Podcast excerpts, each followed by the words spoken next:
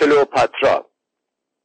کلوپاترای هفتم ملکه مصر دختر بطلمیوس هشتم بود. اسم مادرش معلوم نیست چه بوده اما این موضوع هیچ اهمیتی ندارد. چون زنی که زن بطلمیوس هشتم بشود معلوم است چه جور زنی است. این بطلمیوس به بطلمیوس نیزن معروف بود. چون که صبح تا غروب می نشست نی می‌زد. مصری ها او را از مملکت انداختند بیرون. اما او چون خاصیت ارتجایی داشت فورا برگشت سر جای اولش. با همه اینها در سال پنجاه و یک قبل از میلاد زندگانی را بدرود گفت و مملکت مصر را گذاشت برای کلوپاترا و پسر برادر چهارده ساله او بطلمیوس چهاردهم. حالا چطور شد که یک هو از بطلمیوس هشتم پریدند به بطلمیوس چهاردهم مطلبی است که راستش من خودم هم درست سر در نمی آورم ظاهرا بطلمیوس ها اینطوری بودند. علاوه بر این بطلمیوس ها در اوایل کار خون یونانی خالص درجه یک توی رگهایشان جاری بود. ولی تا کار به کلوپاترا و برادرزادش رسید ناچار مقداری خون ناخالص هم وارد خونشان شده بود. حالا از چراهی من نمی‌دانم. به طوری که در آن موقع خونشان از درجه دو هم چیزی پایین تر رفته. باری کلوپاترا و بطلمیوس چهاردهم آبشان توی یک جو نمی‌رفت چنان که نباید هم می‌رفت. و ظاهرا کلوپاترا حساب کار دستش بود چون که در آن موقع فرمانروای واقعی مصر خاجه ای بود به اسم پونتیوس و کلوپاترا گویا نتوانست دل او را به دست آورد. پرانتز گرچه حالا خودمانیم چطور می‌توانست؟ پرانتز بسته. این بود که اوضاعش قدری ناجور شد و چیزی نمانده بود که همان نصف تخت و نیمتاجش را ول کند و از ترس جانش به سوریه پناهنده شود. در این موقع کلوپاترا 21 سال داشت و خیلی هم ناراحت بود چون که احساس می‌کرد در زندگی به هیچ جا نخواهد رسید. دست بر غذا در همین ایام بود که یولیوس قیصر یا ژول سزار خودمان که می‌گویند بزرگترین مرد رومی تاریخ بود تصمیم گرفت سری به مصر بزند چون که در آنجا چنان که خواهیم دید کارهای خیلی واجبی داشت. پانویس قیصر در کشور گول یک میلیون زن و مرد و بچه را کشته بود و یک میلیون هم اسیر گرفته بود. پیش از آن هیچ مرد رومی به این درجه از عظمت نرسیده بود. ادامه مد اما همین که قیصر وارد مصر شد کلوپاترا هم از آن طرف آمد تا راجع به مسائل جاری با قیصر وارد مذاکره شود. کلوپاترا ترکیبی داد که او را لای لحاف گرم و نرمی پیچیدند و به حضور قیصر بردند. وقتی که قیصر لای لحاف را باز کرد کلوپاترا از آن تو درآمد و بقیه شب را درباره مسائل جاری فیما بین دو کشور به مذاکره پرداختند. البته بعضی ها عقیده دارند که آن دو گاهی که حوصلهشان از مسائل جاری فیما بین دو کشور سر می‌رفت قدری هم به مسائل غیر جاری فیما بین خودشان می پرداختند ولیکن خود ما در این خصوص عقیده ای ابراز نمی کنیم در حال نتیجه مذاکرات این شد که قیصر کلوپاترا را دوباره بر تخت نشاند. منتها این بار در کنار بطلمیوس پانزدهم که یک برادر دیگرش بود. چون که معلوم نیست به چه علت بطلمیوس چهاردهم دو روز قبل از به تخت نشستن کلوپاترا و بطلمیوس پانزدهم با نهایت تأسف توی آب افتاده بود و غرق هم شده بود. یعنی البته فقط سرش توی آب افتاده بود و باقی بدنش کنار حوز دراز کشیده بود. این ابلهانه ترین شکل غرق شدن توی حوز است. چون که اگر قرار باشد آدم توی حوز غرق بشود اقلا باید تمام قد بپرد توی آب که آبتنی مضبوطی هم کرده باشد. اما از غذا عمر بطلمیوس پانزدهم هم چندان دراز نبود. یعنی راستش نگذاشتند دراز بشود. چون که کلوپاترا مختصر زهری به او خوراند که منجر به فوت او شد. پرانتز باز البته شما کلوپاترا را به این مناسبت مورد انتقاد قرار ندهید. چون اصولا در خانواده بطالسه رسم بود که هر فردی میبایست هر چند تا از دیگر افراد خانواده را که بتواند چیز خور کند. پرانتز بسته. اما در عوض کلوپاترا خواهرش آرسینوئه را زهر نداد بلکه یک شخص دیگر را وادار کرد به او زهر بدهد. قیصر پنجاه و چهار سال داشت کلوپاترا بیست و یک سال. اما قیصر هنوز خیلی کاربر بود. لاغر و ترکهی و برخلاف آنچه شهرت دارد ریز اندام. قیصر از اوایل پاییز آن سال تا اوایل پاییز سال بعد در مصر ماند و مرتب درباره مسائل فیمابین مذاکره کرد. نتیجه مذاکرات پسر بود و اسمش را سزاریون گذاشت که به معنی قیصرک است. بدین ترتیب حالا دیگر کلوپاترا حق داشت خودش را رسما نامزد قیصر بداند. قیصر بعدش نمی آمد که او را بگیرد ولی اشکال کارش در این بود که در شهر خودش یک زن دیگر داشت. از آنجا که کارها هیچ وقت نباید جور در بیاید همیشه یک جای کار خراب می شود عجیب اینجاست که در غالب موارد طرف زن دارد. یولیوس قیصر هم مثل اسکندر کبیر که خیلی مورد ستایش او بود عقیده داشت که وجودش جنبه خدایی دارد. البته بدانید که این آقایان کافر بودند و خدایشان خدای خیلی مهمی نبود. بنابراین اگر هم وجودشان در آن موقع جنبه خدایی داشته بعدا که خدایانشان قلابی از کار درآمدند جنبه خدایی وجودشان هم ناچار خراب شد. در هر حال مقصود این است که انسان خوب نیست. اینقدر خودپسند باشد. اما پوشیده نماند که قیصر کلش تاس بود و موهای شقیقه هایش هم سفید سفید شده بود. و اما باز پوشیده نماند که قیصر قشی هم بود. پانویس. به صاحب همچو قیافه می‌گویند با شخصیت منتها به این شرط که حسابی پولدار باشد. ادامه من از اقدامات دیگر او یکی کتابی بود که درباره قتل عام مردم گول نوشته بود و دیگر آتش زدن کتابخانه اسکندریه بود. البته قیصر نمی‌خواست کتابخانه را آتش بزند بلکه چون با جنگ دریایی مصر را شکست داده بود دستور داد کشتی های جنگی مصر را در ساحل آتش بزنند. و از آنجا جرقه پرید توی کتابخانه و کتابخانه هم آتش گرفت.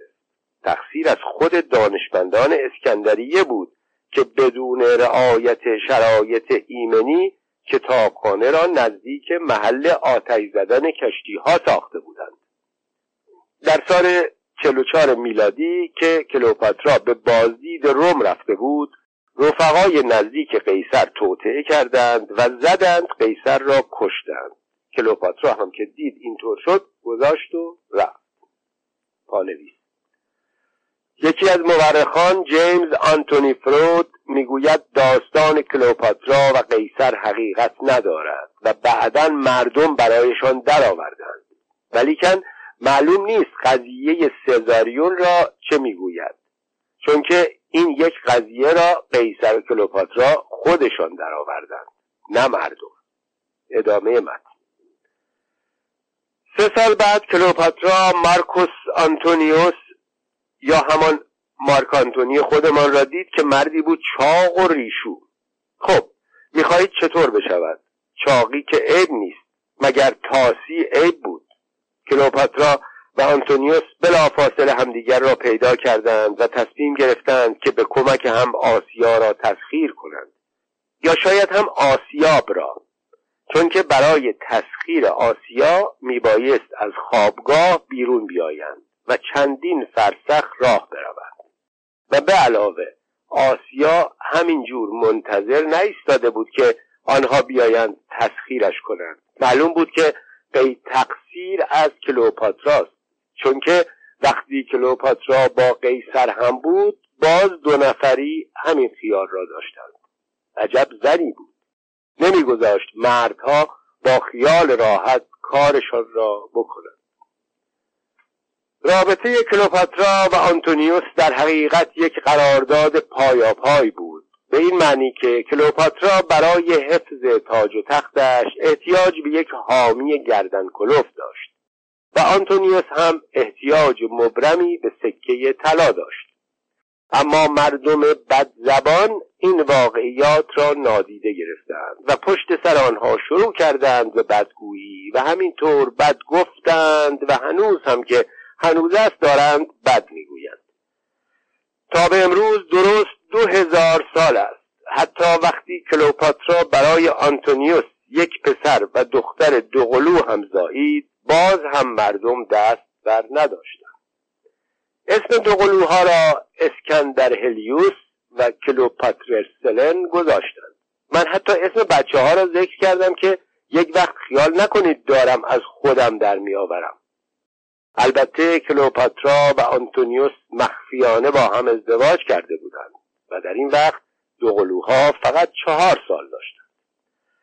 بنابراین پیداست که همدیگر را می‌خواستند. آنتونیوس گرچه مانند قیصر جنبه خدایی نداشت ولی خب هرچه بود برای کلوپاترا مونس بسیار خوبی به شمار می‌رفت. هیچ وقت هیچ کس نمی‌توانست پیش بینی کند که این آدم یک لحظه بعد چه کاری خواهد کرد.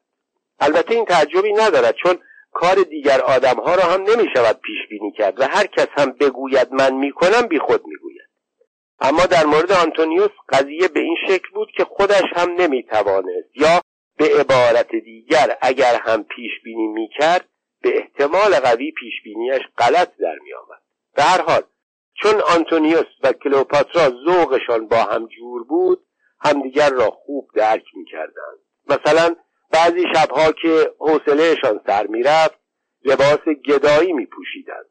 پرانتز چون گمان می‌کنم گدایی در آن زمان اونیفرم مخصوصی داشته پرانتز بسته. و تو کوچه ها ولو می شدن. در خانه ها را میکوبیدند و در می‌رفتند و پنجره ها را با قلب سنگ میشکستند و قش قش میخند خلاصه پیدا بود از همدیگر خوششان میآید. چون اشخاصی که از همدیگر خوششان میآید خیال می‌کنند دیگران هم از آنها خوششان میآید و خیلی لوس و بیمزه می‌شوند. کمی بعد از دوقلوها آنتونیوس ناچار شد برای کار واجبی به مسافرت برود. این کار واجب عبارت بود از شکست مختصری که میبایست در جنگ بخورد و برگرد. این سفر سه سال طول کشید و درست در همین موقع بود که فولویا زن آنتونیوس جهان را بدرود گفت. پانویس آخر طبق همان قاعده کلی آنتونیوس هم زن داشت. در صورتی که مردها اگر قدری تحمل کنند و در اولین فرصت زن نگیرند ممکن است در فرصتهای بعدی زن بگیرند. ادامه من ولی آنتونیوس به جای آنکه این فرصت را برای ازدواج با مادر دوقلوها غنیمت بشمرد از آنجایی که پیشبینیش همیشه غلط در میآمد رفت اکتاویا را گرفت که خواهر ناتنی اکتاویون یکی از دو شریک آنتونیوس در حکومت روم بود. آن وقت دوباره برگشت پیش کلوپاترا. در این موقع جیبش به کلی خالی شده بود و احتیاج به دلداری کلوپاترا داشت. به همین جهت با آنکه قبلا اکتاویو را گرفته بود با کلوپاترا هم ازدواج کرد. اینکه می‌گویند آدم زندار نمی‌تواند باز هم زن بگیرد درست نیست. یعنی چرا نمی‌تواند؟ خلاصه آنتونیوس با کلوپاترا هم ازدواج کرد و باقی مانده عمر را با کلوپاترا به پوشیدن لباس گدایی و ولو شدن توی کوچه ها و کوبیدن در خانه ها و شکستن پنجره ها و انواع و اقسام بیمزدگی های دیگر گذراند. ضمنا یک بچه دیگر هم ترتیب داد. گاهی هم که کار دیگری نداشتند آنتونیوس صحبت تسخیر آسیا و فرمانروایی بر دنیا را پیش می‌کشید. البته آنتونیوس برای مقصود اقداماتی هم می‌کرد. مثلا آرنج راستش را میگذاشت روی زانوی راستش و چانهش را میگذاشت روی شستش و مدت درازی در فکر فرو می‌رفت. ولی بدبختانه از این اقدامات کمترین نتیجهای به دست نیامد. آنتونیوس سنش که از پنجاه گذشت روز به روز چاقتر و پخمتر و میخارتر شد. تا جایی که کلوپاترا پیش خودش فکر کرد که عشق آنها یک سوء تفاهم محض بوده است. رومی ها هم از جریانات اسکندریه خیلی دلخور بودند و حوصلهشان سر رفته بود.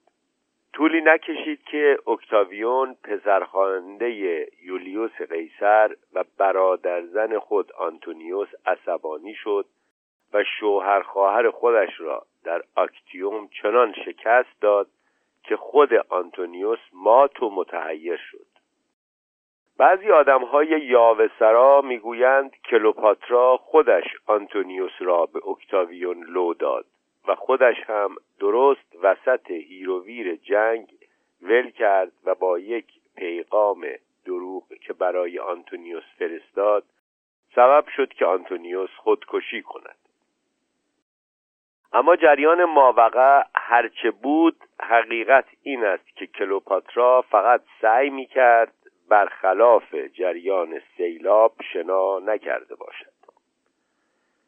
می توان فرض کرد که بعد از این قضیه کلوپاترا حاضر بود با اکتاویون کنار بیاید ولی بدبختانه اکتاویون آدم نحس بدعنقی بود که چشمهای سرد و بیحالت ریزی داشت و شلوار پشمی دراز می پوشید و مدام دم از افت و اسمت می‌زد و بدتر از همه تصمیم گرفته بود کلوپاترا را به روم ببرد و توی قفس کند و به نمایش بگذارد.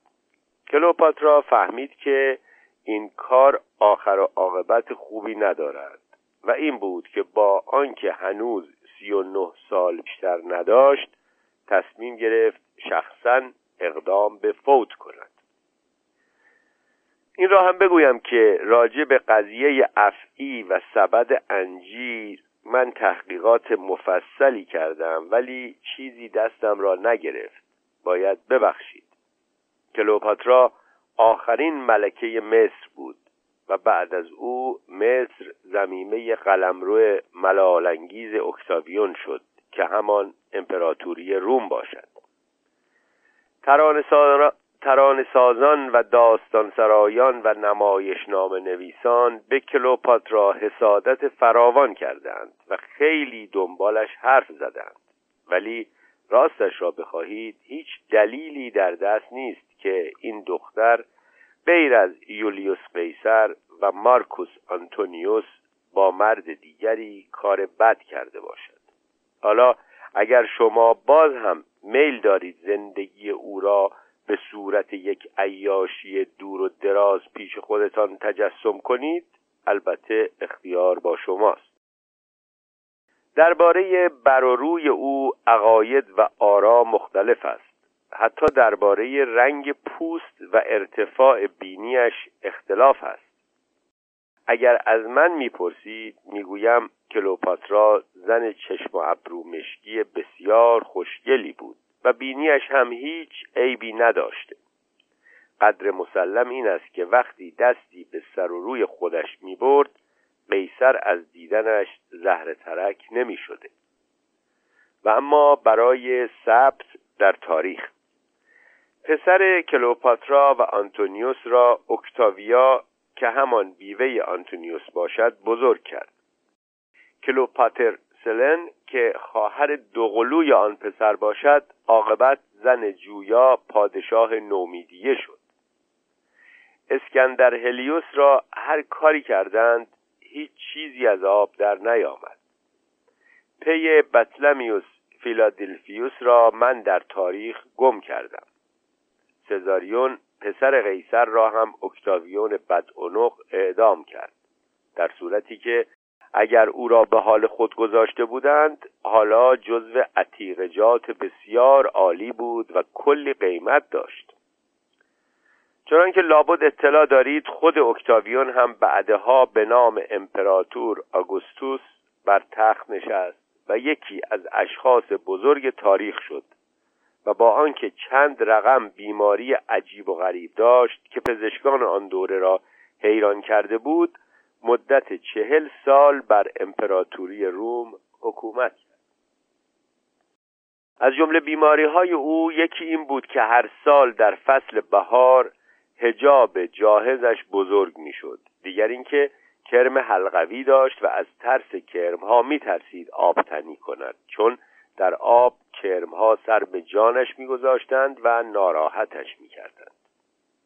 پانویس منظور از جان در اینجا درست روشن نیست. ادامه متن. بنابراین باید گفت چه خوب شد که گلوی این آدم پیش کلوپاترا گیر نکرد چون که آن طفل معصوم بدون کرم حلقوی هم به قدر کافی گرفتاری داشت. کسی چه می‌داند؟ شاید هم کلوپاترا از ترس کرم حلقوی اکتاویون بود که به افعی پناه برد.